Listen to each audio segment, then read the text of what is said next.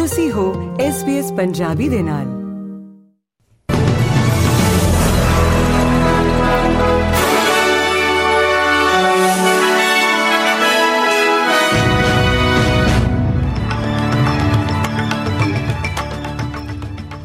SBS ਦੇ news desk ਤੋਂ MP Singh ਆਪ ਸਭ ਦਾ ਇੱਕ ਵਾਰ ਫਿਰ ਤੋਂ ਸਵਾਗਤ ਕਰਦਾ ਹੈ।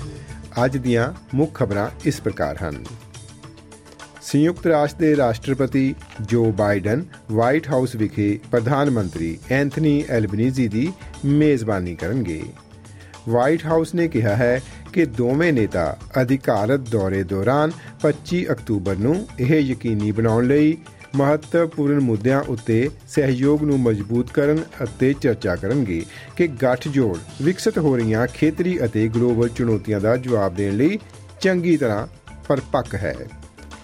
ਸ਼੍ਰੀ ਐਲਬਨੀਜ਼ੀ ਅਹੁਦਾ ਸੰਭਾਲਣ ਤੋਂ ਬਾਅਦ ਵਾਸ਼ਿੰਗਟਨ ਦੀ ਆਪਣੀ ਪਹਿਲੀ ਅਧਿਕਾਰਤ ਯਾਤਰਾ ਲਈ 23 ਅਤੇ 26 ਅਕਤੂਬਰ ਦੇ ਵਿਚਕਾਰ ਅਮਰੀਕਾ ਵਿੱਚ ਹੋਣਗੇ। ਇੱਕ ਬਿਆਨ ਵਿੱਚ ਸ਼੍ਰੀਮਾਨ ਐਲਬਨੀਜ਼ੀ ਨੇ ਕਿਹਾ ਕਿ ਆਸਟ੍ਰੇਲੀਆ ਅਤੇ ਸੰਯੁਕਤ ਰਾਜ ਅਮਰੀਕਾ ਦੇ ਲੰਬੇ ਸਮੇਂ ਤੋਂ ਸੰਬੰਧ ਹਨ, ਜੋ ਡੂੰਗੀ ਦੋਸਤੀ ਅਤੇ ਵਿਸ਼ਵਾਸ ਅਤੇ ਸ਼ਾਂਤੀ ਕਾਨੂੰਨ ਦੇ ਸ਼ਾਸਨ ਅਤੇ ਲੋਕਤੰਤਰ ਦੀਆਂ ਕਦਰਾਂ ਕੀਮਤਾਂ ਪ੍ਰਤੀ ਸਾਂਝੀ ਵਚਨਬੱਧਤਾ ਉੱਤੇ ਆਧਾਰਿਤ ਹਨ। ਨੈਸ਼ਨਲ ਡਿਸੇਬਿਲਿਟੀ ਇੰਸ਼ੋਰੈਂਸ ਸਕੀਮ ਮੰਤਰੀ ਬਿਲ ਸ਼ਾਰਟਨ ਨੇ ਵਿਰੋਧੀ ਧਿਰ ਨੂੰ ਅਪੀਲ ਕੀਤੀ ਹੈ ਕਿ ਉਹ ਇਸ ਗੈਰ ਕਾਨੂੰਨੀ ਸਕੀਮ ਨੂੰ ਭਰੋਸੇ ਦੀ ਉਲੰਘਣਾ ਵਜੋਂ ਨਿੰਦਾ ਕਰਦੇ ਹੋਏ ਰੋਬੋ ਡੈਟ ਲਈ ਰਸਮੀ ਮੁਆਫੀ ਮੰਗਣ। ਸਰਕਾਰੀ ਸੇਵਾਵਾਂ ਦੇ ਮੰਤਰੀ ਨੇ ਵੀਰਵਾਰ ਨੂੰ ਪ੍ਰਤੀਨਿਧ ਸਦਨ ਵਿੱਚ ਸਫਲਤਾਪੂਰਵਕ ਇੱਕ ਮਤਾ ਪੇਸ਼ ਕੀਤਾ। ਜਿਸ ਵਿੱਚ ਸੰਸਦ ਨੂੰ ਰੋਬੋਟ ਕਰਜ਼ੇ ਵਿੱਚ ਸ਼ਾਹੀ ਕਮਿਸ਼ਨ ਦੀਆਂ ਖੋਜਾਂ ਨੂੰ ਸਵੀਕਾਰ ਕਰਨ, ਸਕੀਮ ਦੇ ਪੀੜਤਾਂ ਤੋਂ ਮੁਆਫੀ ਮੰਗਣ ਅਤੇ ਅਜਿਹਾ ਦੁਬਾਰਾ ਕਦੇ ਨਾ ਹੋਣ ਨੂੰ ਯਕੀਨੀ ਬਣਾਉਣ ਲਈ ਵਚਨਬੱਧ ਹੋਣ ਦੀ ਮੰਗ ਕੀਤੀ ਗਈ ਹੈ। ਇਹ ਮਤਾ 51 ਦੇ ਮੁਕਾਬਲੇ 88 ਵੋਟਾਂ ਦੇ ਨਾਲ ਪਾਸ ਹੋਇਆ ਹੈ। ਇਹ ਸਕੀਮ ਜੋ ਕਿ ਸਾਬਕਾ ਗੱਠਜੋੜ ਸਰਕਾਰਾਂ ਦੇ ਅਧੀਨ 2015 ਤੋਂ 2019 ਤੱਕ ਚੱਲੀ ਸੀ ਔਸਤ ਪੰਦਰਵਾੜੇ ਦੀ ਕਮਾਈ ਦੀ ਗਣਨਾ ਕਰਨ ਲਈ ਸਾਲਾਨਾ ਟੈਕਸ ਦਫ਼ਤਰ ਦੇ ਡੇਟੇ ਦੀ ਵਰਤੋਂ ਕਰਦੀ ਸੀ ਅਤੇ ਭਲਾਈ ਪ੍ਰਾਪਤਕਰਤਾਵਾਂ ਨੂੰ ਆਪਣੇ ਆਪ ਕਰਜ਼ੇ ਦੇ ਨੋਟਿਸ ਵੀ ਜਾਰੀ ਕਰਦੀ ਸੀ। ਸ਼੍ਰੀ ਸ਼ਾਰਟਨ ਨੇ ਸਰਕਾਰ ਦੀ ਵਚਨਬੱਧਤਾ ਦੀ ਪੇਸ਼ਕਸ਼ ਕਰਦੇ ਹੋਏ ਇਸ ਯੋਜਨਾ ਦੇ ਨਤੀਜੇ ਵਜੋਂ ਦੁੱਖ ਚੱਲਣ ਵਾਲੇ ਸਾਰੇ ਲੋਕਾਂ ਤੋਂ ਮੁਆਫੀ ਮੰਗੀ ਹੈ ਕਿ ਅਜਿਹੀ ਚੀਜ਼ ਕਦੇ ਵੀ ਨਹੀਂ ਦੁਹਰਾਈ ਜਾਵੇਗੀ।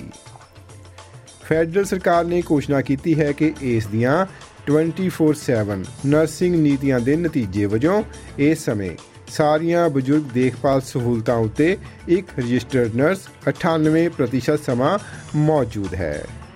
ਇਹ ਨਵੀਂ ਰਿਪੋਰਟ ਨਰਸਿੰਗ ਉਦਯੋਗ ਦੇ ਅੰਦਰ ਕਈ ਸਾਲਾਂ ਦੇ ਉਸ ਬਰਨ ਆਊਟ ਤੋਂ ਬਾਅਦ ਸਾਹਮਣੇ ਆਈ ਹੈ, ਜੋ ਕਿ ਮਹਾਮਾਰੀ ਦੇ ਦੌਰਾਨ ਵੱਡੇ ਪੱਧਰ ਉੱਤੇ ਹੋਈ ਸੀ। ਬਜ਼ੁਰਗ ਦੇਖਭਾਲ ਮੰਤਰੀ ਅਨੀਕਾ ਵਿਲਸ ਦਾ ਕਹਿਣਾ ਹੈ ਕਿ ਇਹ ਤਬਦੀਲੀ ਉਹਨਾਂ ਸਾਰੀਆਂ ਨਰਸਾਂ ਲਈ ਯੋਗਦਾਨ ਪਾਉਂਦੀ ਹੈ, ਜਿਨ੍ਹਾਂ ਨੇ ਕੰਮ ਤੇ ਵਾਪਸ ਜਾਣ ਦਾ ਫੈਸਲਾ ਕੀਤਾ ਸੀ। ਇੱਕ ਨੌਜਵਾਨ ਨੂੰ ਹਿਰਾਸਤ ਵਿੱਚ ਲੈ ਲਿਆ ਗਿਆ ਹੈ, ਕਿਉਂਕਿ ਉਸਨੇ ਮੰਨਿਆ ਹੈ ਕਿ ਪੰਜ ਸਕੂਲੀ ਵਿਦਿਆਰਥੀਆਂ ਦੀ ਉਸ ਸਮੇਂ ਮੌਤ ਹੋ ਗਈ ਸੀ, ਜਦੋਂ ਉਸ ਦਾ ਯੂਟ ਦੋ ਦਰਖਤਾਂ ਦੇ ਨਾਲ ਟਕਰਾ ਗਿਆ ਸੀ।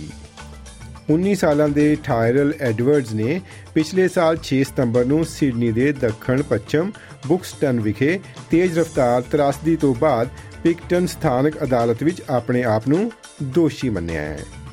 ਆਰਜ਼ੀ ਲਾਇਸੈਂਸ ਧਾਰਕ ਇੱਕ ਸਿਲਵਰ ਨਿਸਨ ਨਵਰਾ ਯੂਟਿਲਿਟੀ ਨੂੰ ਚਲਾ ਰਿਹਾ ਹੈ, ਜੋ ਕਿ ਇਸ ਦੇ ਕ੍ਰੈਸ਼ ਹੋਣ ਤੋਂ 2 ਘੰਟੇ ਪਹਿਲਾਂ ਤੇਜ਼ ਰਫ਼ਤਾਰ ਨਾਲ ਘੁੰਮਦੀ ਦੇਖੀ ਗਈ ਸੀ।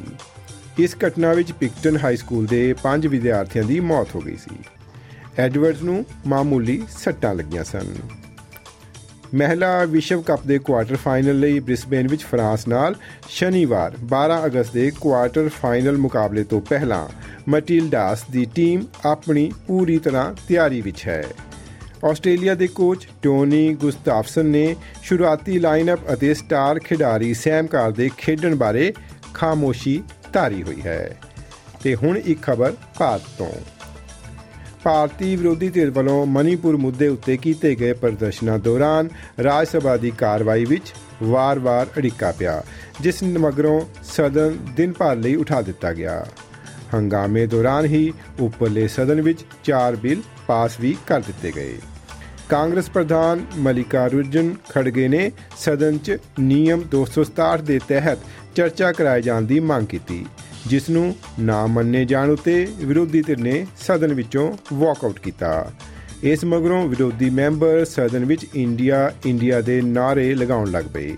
ਨਾਰੇਬਾਜ਼ੀ ਦੌਰਾਨ ਹੀ ਖੜਗੇ ਨੇ ਕਿਹਾ ਕਿ ਮਨੀਪੁਰ ਵਿੱਚ 5000 ਤੋਂ ਜ਼ਿਆਦਾ ਘਰ ਸੜ ਚੁੱਕੇ ਹਨ ਅਤੇ 5 ਅਗਸਤ ਨੂੰ ਹਿੰਸਾ ਦੀਆਂ ਕਈ ਘਟਨਾਵਾਂ ਵਾਪਰੀਆਂ ਹਨ। ਖੜਗੇ ਨੇ ਕਿਹਾ ਕਿ ਉਹ ਕਿਸੇ ਤੋਂ ਡਰਦੇ ਨਹੀਂ ਹਨ ਅਤੇ ਸਿਰਫ ਪ੍ਰਧਾਨ ਮੰਤਰੀ ਦੇ ਬਿਆਨ ਦੀ ਮੰਗ ਕਰ ਰਹੇ ਹਨ। ਦੋਸਤੋ, ਇਹ ਸਨ ਅੱਜ ਦੀਆਂ ਕੁਝ ਖਾਸ-ਖਾਸ ਖਬਰਾਂ।